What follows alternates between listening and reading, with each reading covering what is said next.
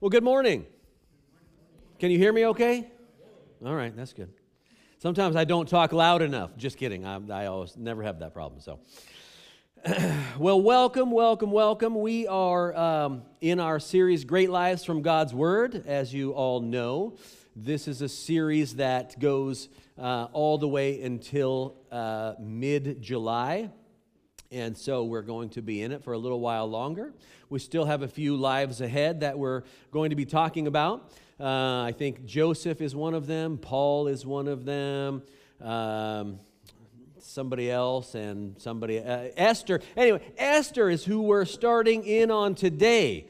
And so Esther is uh, an, an, amazing account in Scripture. Anybody in here ever read through the book of Esther? Right? Okay, few, a few of you, yeah. and uh, so uh, it's a unique book in Scripture. Um, it's one of two books in the Bible actually named after a woman, if you didn't know that. Uh, what's the other one? Ruth is the other one, right? So we have, uh, we have Esther and Ruth. Uh, Ruth is kind of a, the story of, a, uh, um, you know, a family on the fringes trying to survive. This is the other side of the coin where we see somebody who's, uh, you know, Esther's kind of thrown into this, uh, into the royal family, so to speak, right? And so, uh, in some ways, we can tend to look at the book of Esther um, as almost a bit of a fairy tale, right? You ever kind of think about it like that in, in, in such a way? Um, you know, I don't know if you have kids or if you, you've uh, you know, had young kids at some point, uh, we read books and stories uh, to our kids that start out like this, right? Once upon a time, right? Once upon a time. Kids love stories like that, don't they? You know, they love stories like that. Heck, I mean, we're not going to lie. Adults kind of love those stories too, right? we're, we're okay with that. We enjoy uh, a good once upon a time story or a good uh, I don't know, I'll say romantic comedy even. Anybody in here, right? Like a romantic rom coms? Anybody in here? Four people, five, six. Okay, most of the guys aren't raising, a few of us are, are man enough to raise our hands to say we enjoy those, right? Um, and, uh, and so, you know, those are, those are good. And that's kind of how Esther reads as well. Anybody have a, uh, specific fairy tale, once upon a time uh, story that they like? Anybody?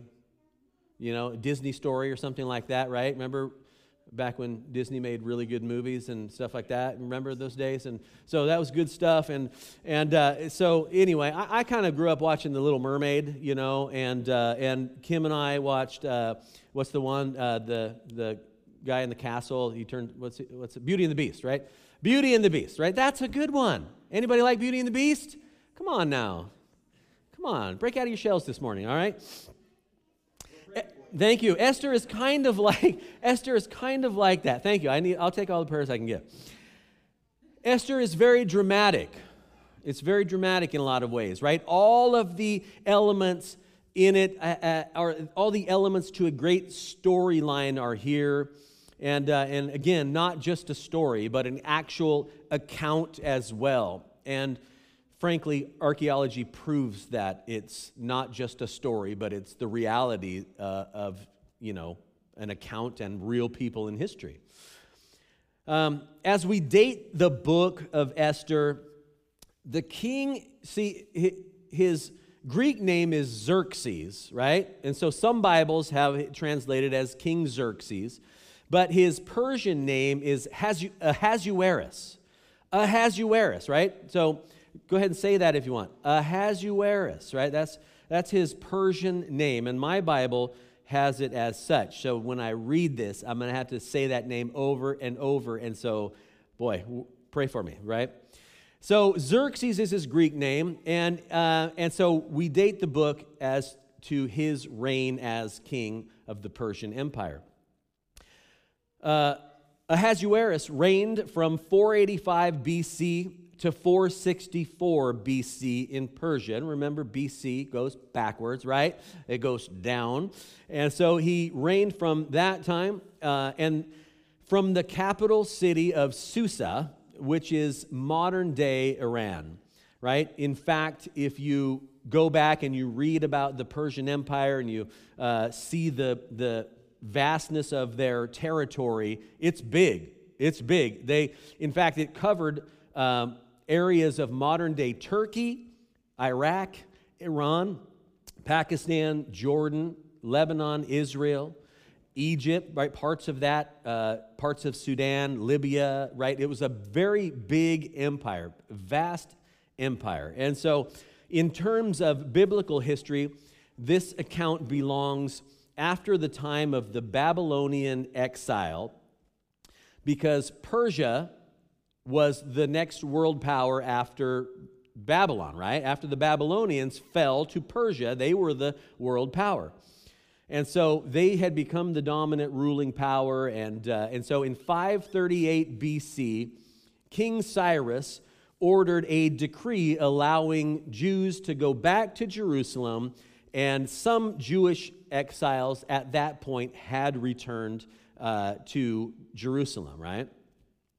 Um, but uh, not everybody did. Like, not all returned at that time. And uh, in fact, over the years, uh, there was just a small portion of the Jews that returned to Jerusalem from this exile. And of course, it grew from there, but many did stay behind. And so, um, so the first wave of people returning returned uh, to rebuild the temple. Uh, and if you read about that, it's in the Old Testament under Zerubbabel, right?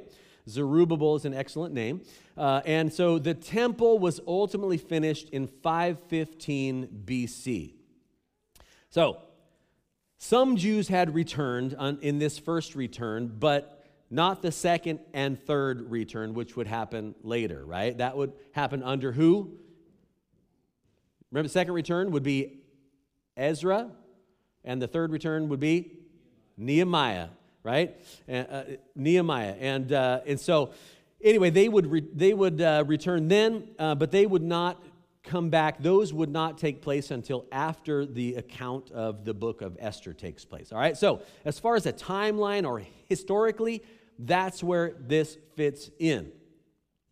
So, at the book of uh, Esther, uh, we're just prior to those returns by about 20 years or so, okay, to Nehemiah and Ezra and those returns. We're about 20 years before that. Uh, some of the Jews had returned to Jerusalem. Some were still living in Persia, in the capital city of Susa, which was the case with Esther and Mordecai. All right? And that is what who the you know who we see in here as the main people initially. Uh, these were Jews living in Persia or present day, modern day Iran. So there are two books in the Bible that never once mention the name of God. The name, right, God's name is never mentioned in them. Does it, so this is one of them. Does anybody know what the other one is? Anybody? Song of Solomon or Song of Songs, right? And we're not going to read from that one today, okay? So, our current book, Esther, God's name is never mentioned in the whole book. And uh, now, just because the book doesn't mention God's name, does that mean that he's not at work? Well, of course not, right? Of course not. So he's he, he is present. He's very present in the situation, uh, and uh, even though his name is not necessarily mentioned, right? So God has a mind and a will that we don't always understand completely or even know the totality of every situation. Has any of you ever experienced that in your life that you don't understand everything that God is doing? Yeah, yeah, me too. Me too, right? But here's the thing we know that He is good, and in Him there is no darkness at all whatsoever. In fact, 1 John 1 5 tells us that, that He is good and He's light, and in Him there is no darkness. And so we know that He's working all things out. Uh, for his people's good, for those who are called according to his purposes, which is according to Romans 8:28, Paul writes. And so we don't always, though, see that in the moment, right? He's working things out for the good of those who love God and are called according to his purposes, but we don't always see that. And in fact, this is the case with Esther and Mordecai. Like, God was working, but they didn't understand how it was all going to work out. And this is true of us today, right? The depths of God's mind we cannot fully plumb, we cannot fully understand, right? We see that in Romans 11:33, uh, his judgments and his ways are unsearchable, unfathomable to us and our simple minds. And let me just say, uh, you know, no matter how smart the smartest person in the room is here today, and let me just say, I'm never the smartest person in the room, but let me just say, even the smartest person in the room here, God's ways are still unsearchable and unfathomable to that person because we all have simple minds. That's just the way it is. And so Romans 11:34, Paul asks a rhetorical question, or he writes it and he asks it, so to speak. But he says, Who has known the mind of the Lord, or who can become his counselor? Well, the answer to that is no one, right? Nobody can. Nobody is God's counselor. Let me tell you what I think you should do, God, right? Nobody gets to do that. And so his ways are unsearchable often and uh, are, uh, you know, greater than our minds conceive. Now, he also has a will, right? God has a will, and it's a sovereign will, and he has a providential plan that is in place. So when we come to the book of Esther here, we may not see the name of God spoken in the text, but we see his fingerprints on everything that works out. That's true of this book. That's true of what we see in it. Divine providence isn't something we necessarily talk a lot about specifically these days, but we would do well to consider his divine providence uh, over our lives and over the workings of our lives, right? So much in the book of Esther is divine, uh, the divine providential plan of God, working things out in a, in a way that is uh, for a grander plan to be worked out, right? And so, how many times, if you consider this, how many times uh, throughout history uh, are the, have the Jews been under attack? It's interesting to me how many times the Jews have been under attack throughout history, and yet providentially, God has worked it out to save them from extermination every single time, right? And I have my reasons. My eschatology uh, lands in a place where I have reasons why I believe that God's not done with, uh, with the Jewish people and the nation of Israel. Otherwise, Romans 9 through 11 is pretty hard to explain. But, you know, uh, so that's where I land on this stuff. But I believe there's coming a time where uh, where the fullness of the Gentiles will come into the family and that the Jewish people will be turned, uh, their eyes will be opened and they will be saved. And so that time is coming. Um, thank God that He made the way for Gentiles to be grafted in, though, right? Amen? We are Gentiles. If you didn't know that, if you're Jewish in here, that's you're different. But there's there, most of us in here are probably Gentile people, and uh, we are grafted into the family. But I believe again, Israel is still important for him. And even though today they are largely an unbelieving nation, but I don't believe that will be uh, that will be true for eternity, for forever, right?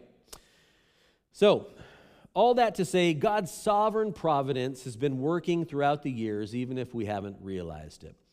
The British preacher and commentator Matthew Henry, you probably read some of his commentaries if you are into that thing. Uh, he lived from 1662 to 1714, and he said this about the book of Esther Though the name of God be not in it, the finger of God is directing many uh, minute events for the bringing about of his people's deliverance. And I believe that to be true. Um, you know, which brings, I guess, another piece to this is that God's providential plan involves people being people of action, okay? And so when the Jewish people went into exile, which we read about in the book of Jeremiah. We see that in Jeremiah 29, uh, uh, Jeremiah, as the prophet of God, he speaks God's word to the people, right? Everybody in here know Jeremiah 29 11, probably, right? You probably know that. I know the plans I have for you. Yeah. So, so Jeremiah speaks to them, and in, in Jeremiah 29, he tells them, Seek the welfare of the city that I have sent you into exile, and pray to the Lord on its behalf. For in it uh, welfare you will find, for in its welfare you will find your welfare. And that's Jeremiah 29 7. So, for those Jews who were still living in Persia, they would have known this was the word of God when they were entered into exile under Babylon, right? They would have still known that. And frankly, I believe they would still be acting on that, which is exactly what we see a man named Mordecai do in the book of Esther. Now, you're probably thinking, is he ever going to read the Bible? Yes, I'm going to read the Bible, and it's going to happen right now, okay? So, Esther chapter 1, we see a giant party being held, okay? Uh, and uh, King uh, Ahasuerus uh, or Xerxes, either is fine, but he's throwing a giant party, okay? So, Esther 1 1 through 9, we're going to read, okay? So, uh, again, there's Bibles on the chairs if you want to pick one up and follow along in it, uh, or if you have your own or your phone. Uh, here we go Esther 1 1 through 9.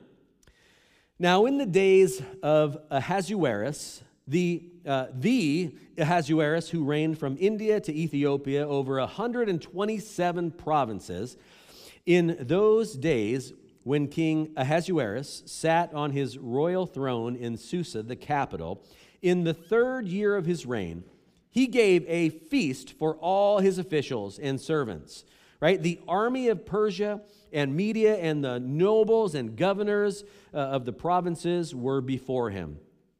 And while he showed the riches of his royal glory and the splendor of pomp of his greatness for many days, 180 days.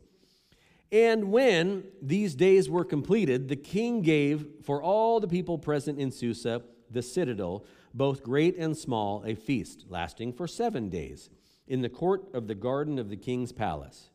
There were white cotton curtains and violet hanging, hangings fastened with cords of fine linen and purple to silver rods, and marble pillars, and also couches of gold and silver on a mosaic pavement of porphyry, marble, uh, mother of pearl, and precious stones.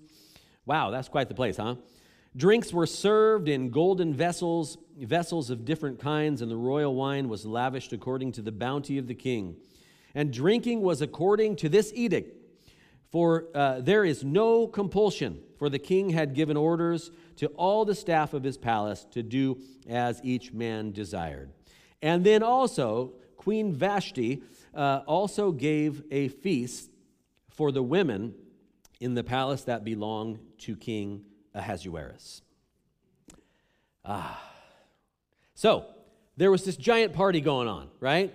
180 days was this party. Man, six months he was partying with his officials, right? All his top officials and all these things. Uh, and, and so here he was for that long. And then after that's done, he decides to have another seven day party for everybody in the kingdom, from the greatest to the smallest, right? anybody in the whole kingdom is invited to come to that one. And so he invites them all. And then Queen Vashti, she held a, a, feast for the ladies in another place. And so it was just party central, right, in, in, the, in the capital city for these six months and seven weeks, right? And so what we see here is giant pride on display, right? Huge pride on display, right? A display of power and wealth and majesty, all pointing to Ahasuerus as the man, right? He's incredible, right? That's essentially what he's putting all this on for. Uh, reminiscent of another king uh, of Babylon that was walking on the rooftop one day and looked out over everything. And remember, he said, Ah, yes, my kingdom, everything that is mine, right? He, he was very prideful about it, and, and he paid a price for that. But, you know, this kind of, this very, you get the same feel for Ahasuerus here, right? That he's very prideful about all that's under his control, all that, that he has, and he puts all this stuff on. So we see that in the second half of chapter one, then, after the partying had subsided, right, and everything was kind of cooled down a little bit uh, we see that in the second half then of chapter 1, uh, on the seventh day of this party, it says that the heart of the king was merry with wine, right? Verse 10 On the seventh day, when the heart of the king was merry with wine.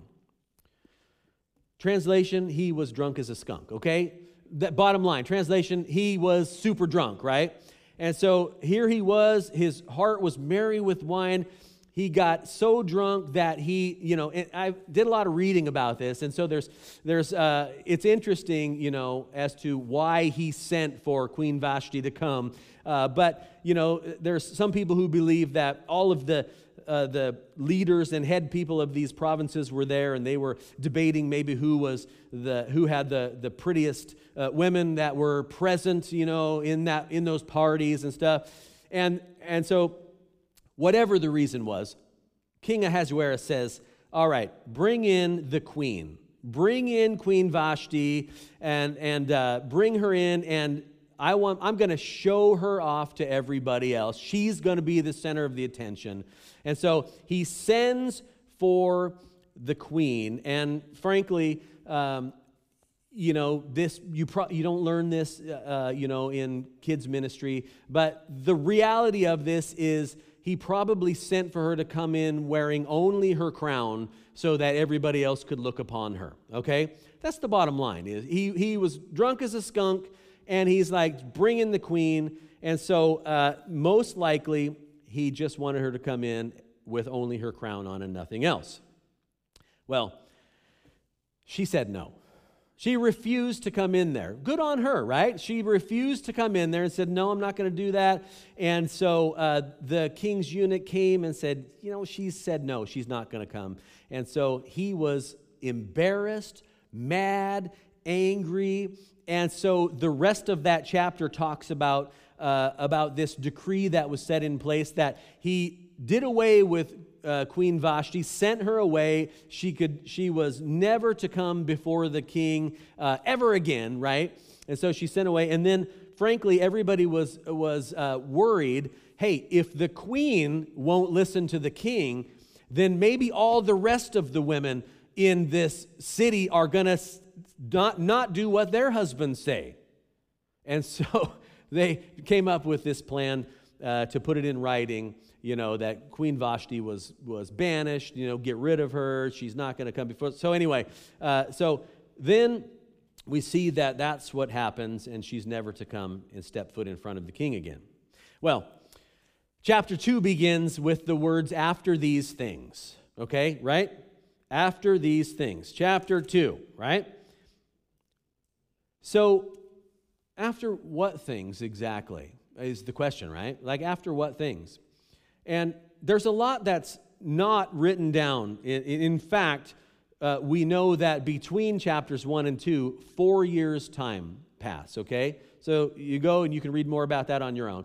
But four years' time passes, right?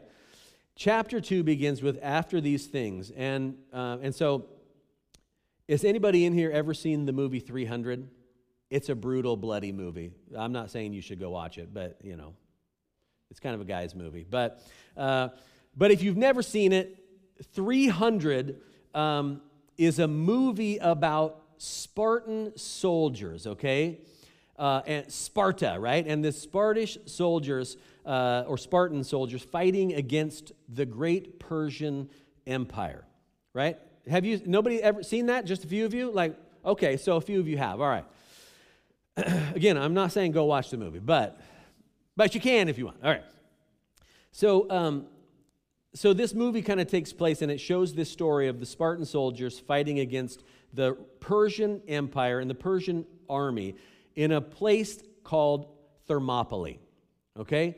Thermopylae was a small piece of land that divided northern Greece from central Greece, and it was this piece of land that, depending upon where you go read about it, could be anywhere from 20 yards wide to 200 yards wide, which is where this great battle took place. All right, and uh, and it's it's it's what took place here where, with 300 Spartan soldiers, with a, countless Persian soldiers that came against them to do battle in this place, okay? And frankly, if you go read about it, what you'll find out is that the Persian army suffered pretty heavy losses. Uh, they, I mean, depending upon again who you read, they had anywhere from 100 to 300,000 soldiers sent to this uh, area. But the Spartan soldiers came here and decided they were going to choose this place because 300 of them could at least defend this narrow strip of, of land, right? And so that's where the battle took place. And they held them off for three days. And then after three days, they were all killed, okay? And so, in fact, uh, the Persian, I read a little bit about this, and the Persian army lost like 20,000 soldiers, where, and, and the Spartan uh, soldiers all died, 300 of them there. Um, and so, uh, I was reading a little bit about Ahasuerus and how the, uh, what he did to make it look better for him and his soldiers. He buried all 300 of the, uh, of the Spartan soldiers so that his people wouldn't know that only 300 men held them up for three days. And then he also buried the majority of his own people and left uh, a few out there so that it would look like their losses weren't as bad as they were. So this was Ahasuerus. Like Xerxes was a, uh, a prideful, prideful guy. He wanted to look good as the ruler of Persia. And it was a giant empire again. So, again, this battle is contained and happens and takes place between chapters 1 and 2 within that four year period, all right? So, again, approximately four years had passed. And we know this from Esther 2:15, which tells us that he was now in his seventh year of reign, whereas in chapter 1, he was in his third year of reign. All right, so are you still with me? Everybody with me here? All right. Okay, I know history gets me excited sometimes, but might not get you excited, so I'm sorry about that if it doesn't. All right. In chapter 2, we see that the king, once his anger had subsided, regrets that he had, to some extent, regrets what he had done, right? We see that he's, he's kind of thinking, okay, I'm regretting this a little bit. And his entourage of people around him decides to find him a young, beautiful virgin to become the new queen, right? And so they sent out and they gathered uh, beautiful uh, young virgins from all over the provinces.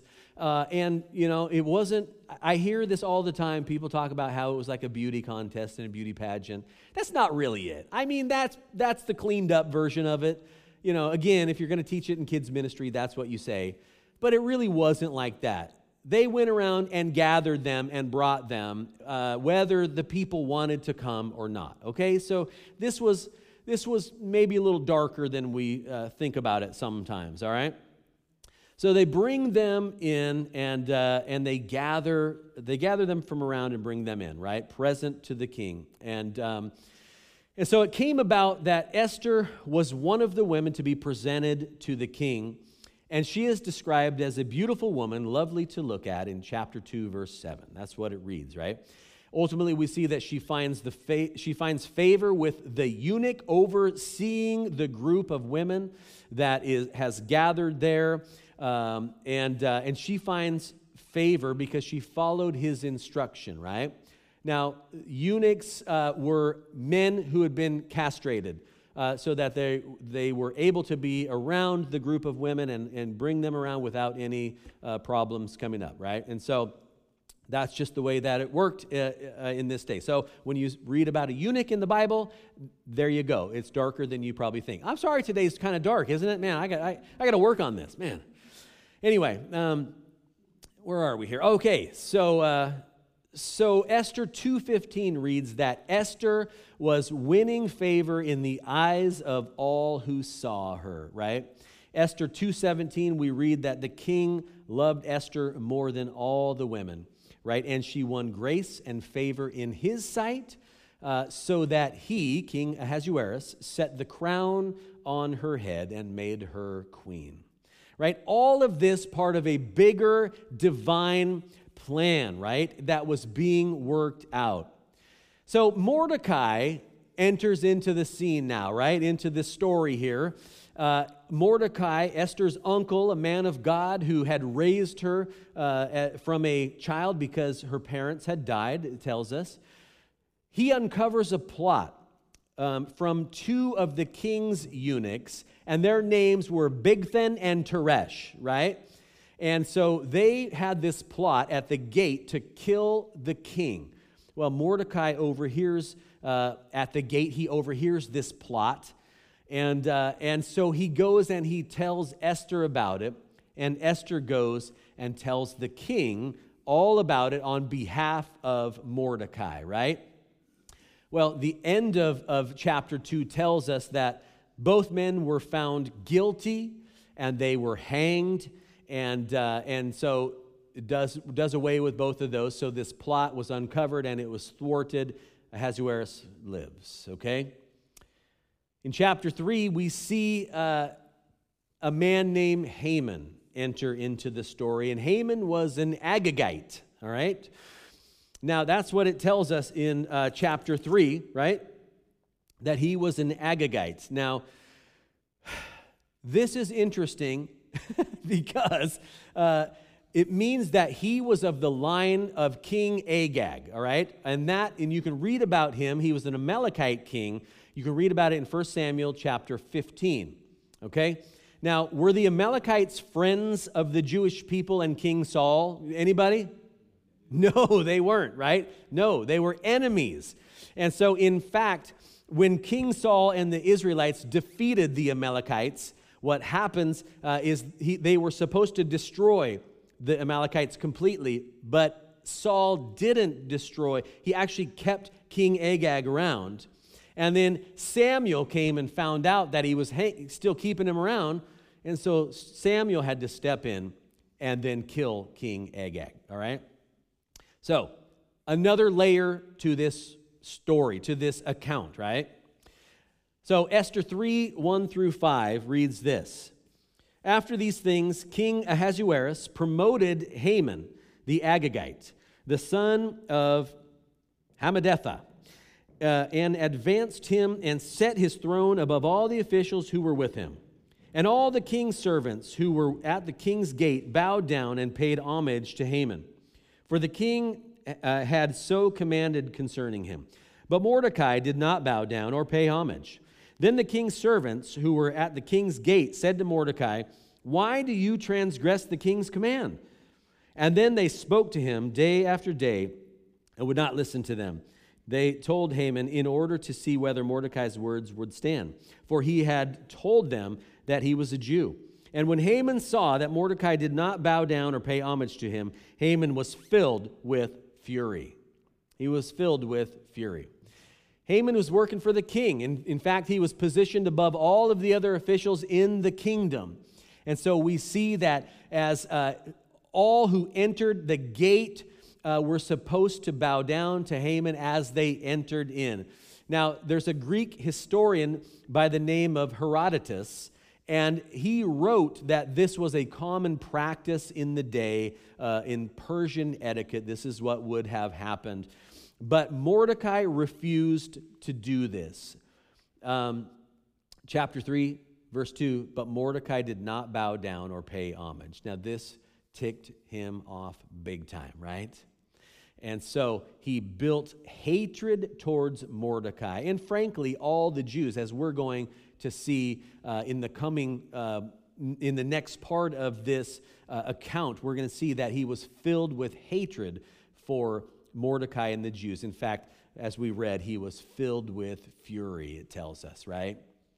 So, next week, we're going to talk a little bit more about, about Esther being there for such a time as this. Have you ever wondered about that? Like life, you know, uh, why am I here? We were talking about that just this morning, you know, how, you know, my kids have told, told us before, man, we, we wish we would have grown up in your guys' time, you know. We wish, we wish we, we were, you know, we, we lived through the 80s or something, because I always talk about the 80s, how they're so great, you know. and, so, and so they're like, ah, we wish we would have lived in those days and stuff. And, and frankly, you know, there's others who have said that too. I've heard it quite frankly, oh, man, I don't, you know, I wish we, I wasn't part of my, uh, you know, of my generation. And, but I think we have to be careful about that, right? We have to be careful about saying those things because it's no accident that God has placed us in history for such a time as this, right? And it's no accident that all of us are here in this time, in this place in history. And God wants to use us for His purposes, even if we don't always see them, right? And so be careful when you say things like that, or I say, sometimes I, I say things like that, and Uh, but God wants to use us in the here and the now, even though they're different than maybe times past. Uh, and so, what can we do and how will He use us now, right? So, a few things uh, as we end here. Uh, the actions of ungodly men and women do not thwart the plans of God, right? They just don't.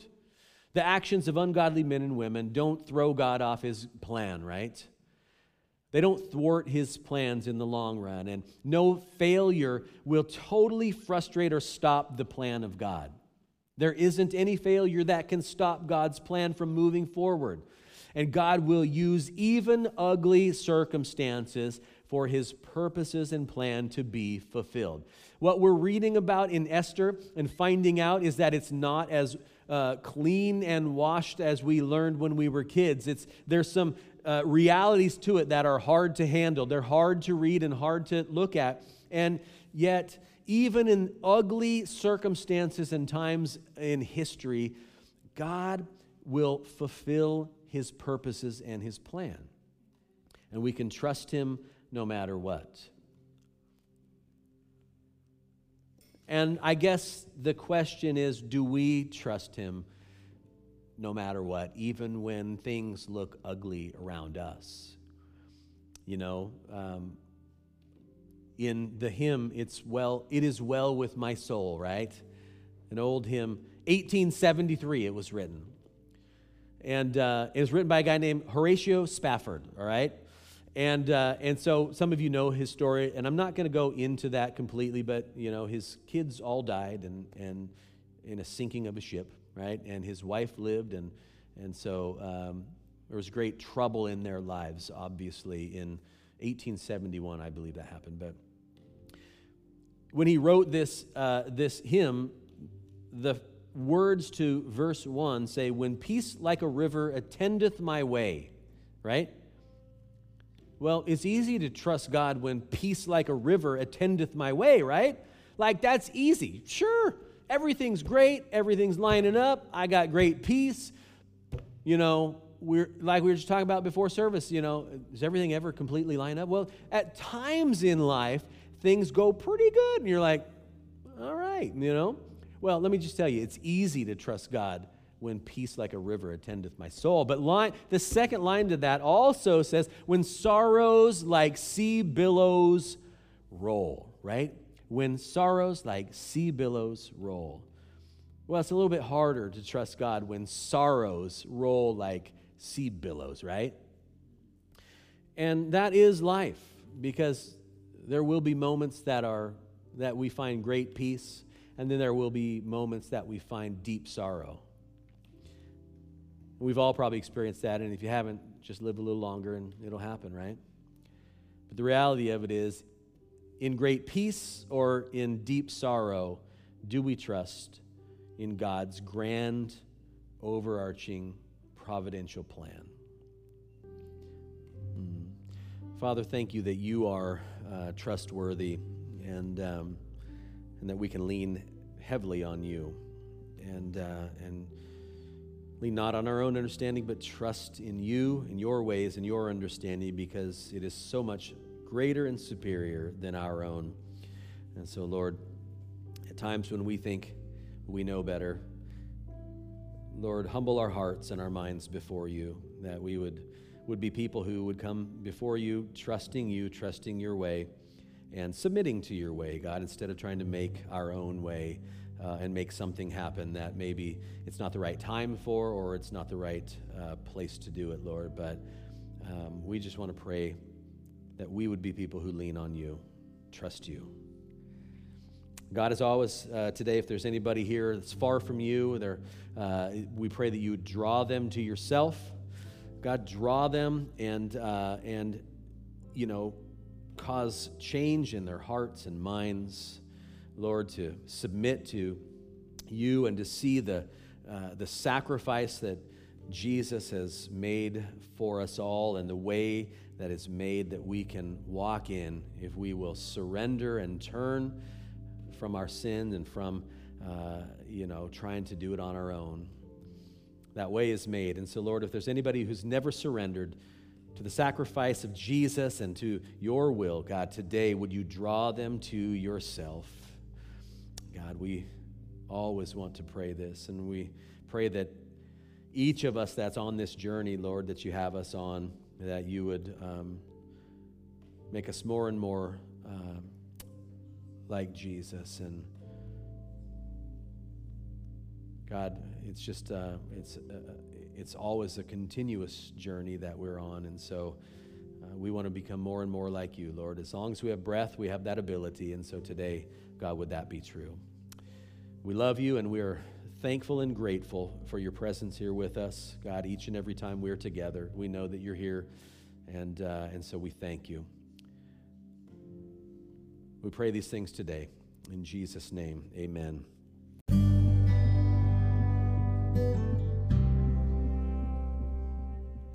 Hey everyone, it's Pastor Clint. I want to thank you for joining us today for this podcast, and I hope it was beneficial for you. Our vision at Family Life Church is simple to create a safe and authentic environment for people to encounter Jesus. If you have any questions or would like to connect with us, please don't hesitate to send us an email at admin at myflc.org or connect with us via social media on Facebook or Instagram at Family Life Church Newberg. We'd enjoy hearing from you. Again, thank you for listening today, and God bless you as you pursue Him.